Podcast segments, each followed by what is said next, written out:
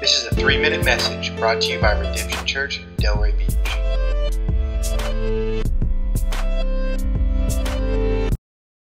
Hey, Ben here again. So excited to share with you another of my favorite Proverbs.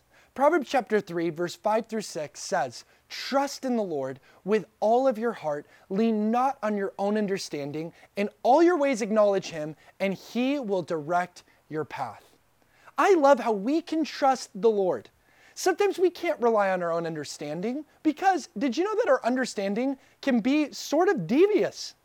Especially in the subatomic quantum mechanics realm, it's really hard to depend on your own understanding because your senses deceive you. Did you know that quantum physicists are now telling us there are subatomic electrons, subatomic particles, that can exist in two places at the same time? They're actually finding that if you spin an electron in New York, it will actually affect an electron in Los Angeles. They found electrons that can teleport or quantum leap from point A to point B without traveling the distance in between. They found subatomic particles that can exist everywhere and nowhere at the same time, and even electrons that can do 47,000 laps around a four mile tunnel in one second.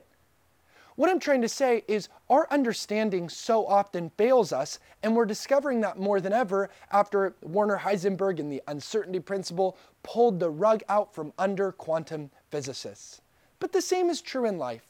Sometimes there's problems that we can't solve and we can't understand. But listen, when your problem is too big for you, it's just the right size for God. Because God is so big, He can handle your problem.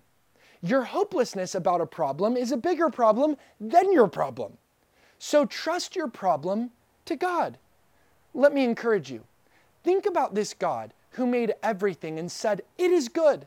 The God who made a neutron star, which weighs more than 200 billion tons and can be heavier than all the continents on the earth put together, and yet the neutron star that I speak of can fit inside a teaspoon.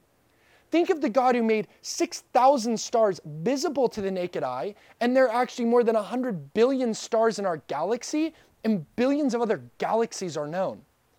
Think of the God who made Canis Majoris, which is a star so big that although you can fit 1.3 million Earths into the sun, you can fit 9.2 billion suns into Canis Majoris.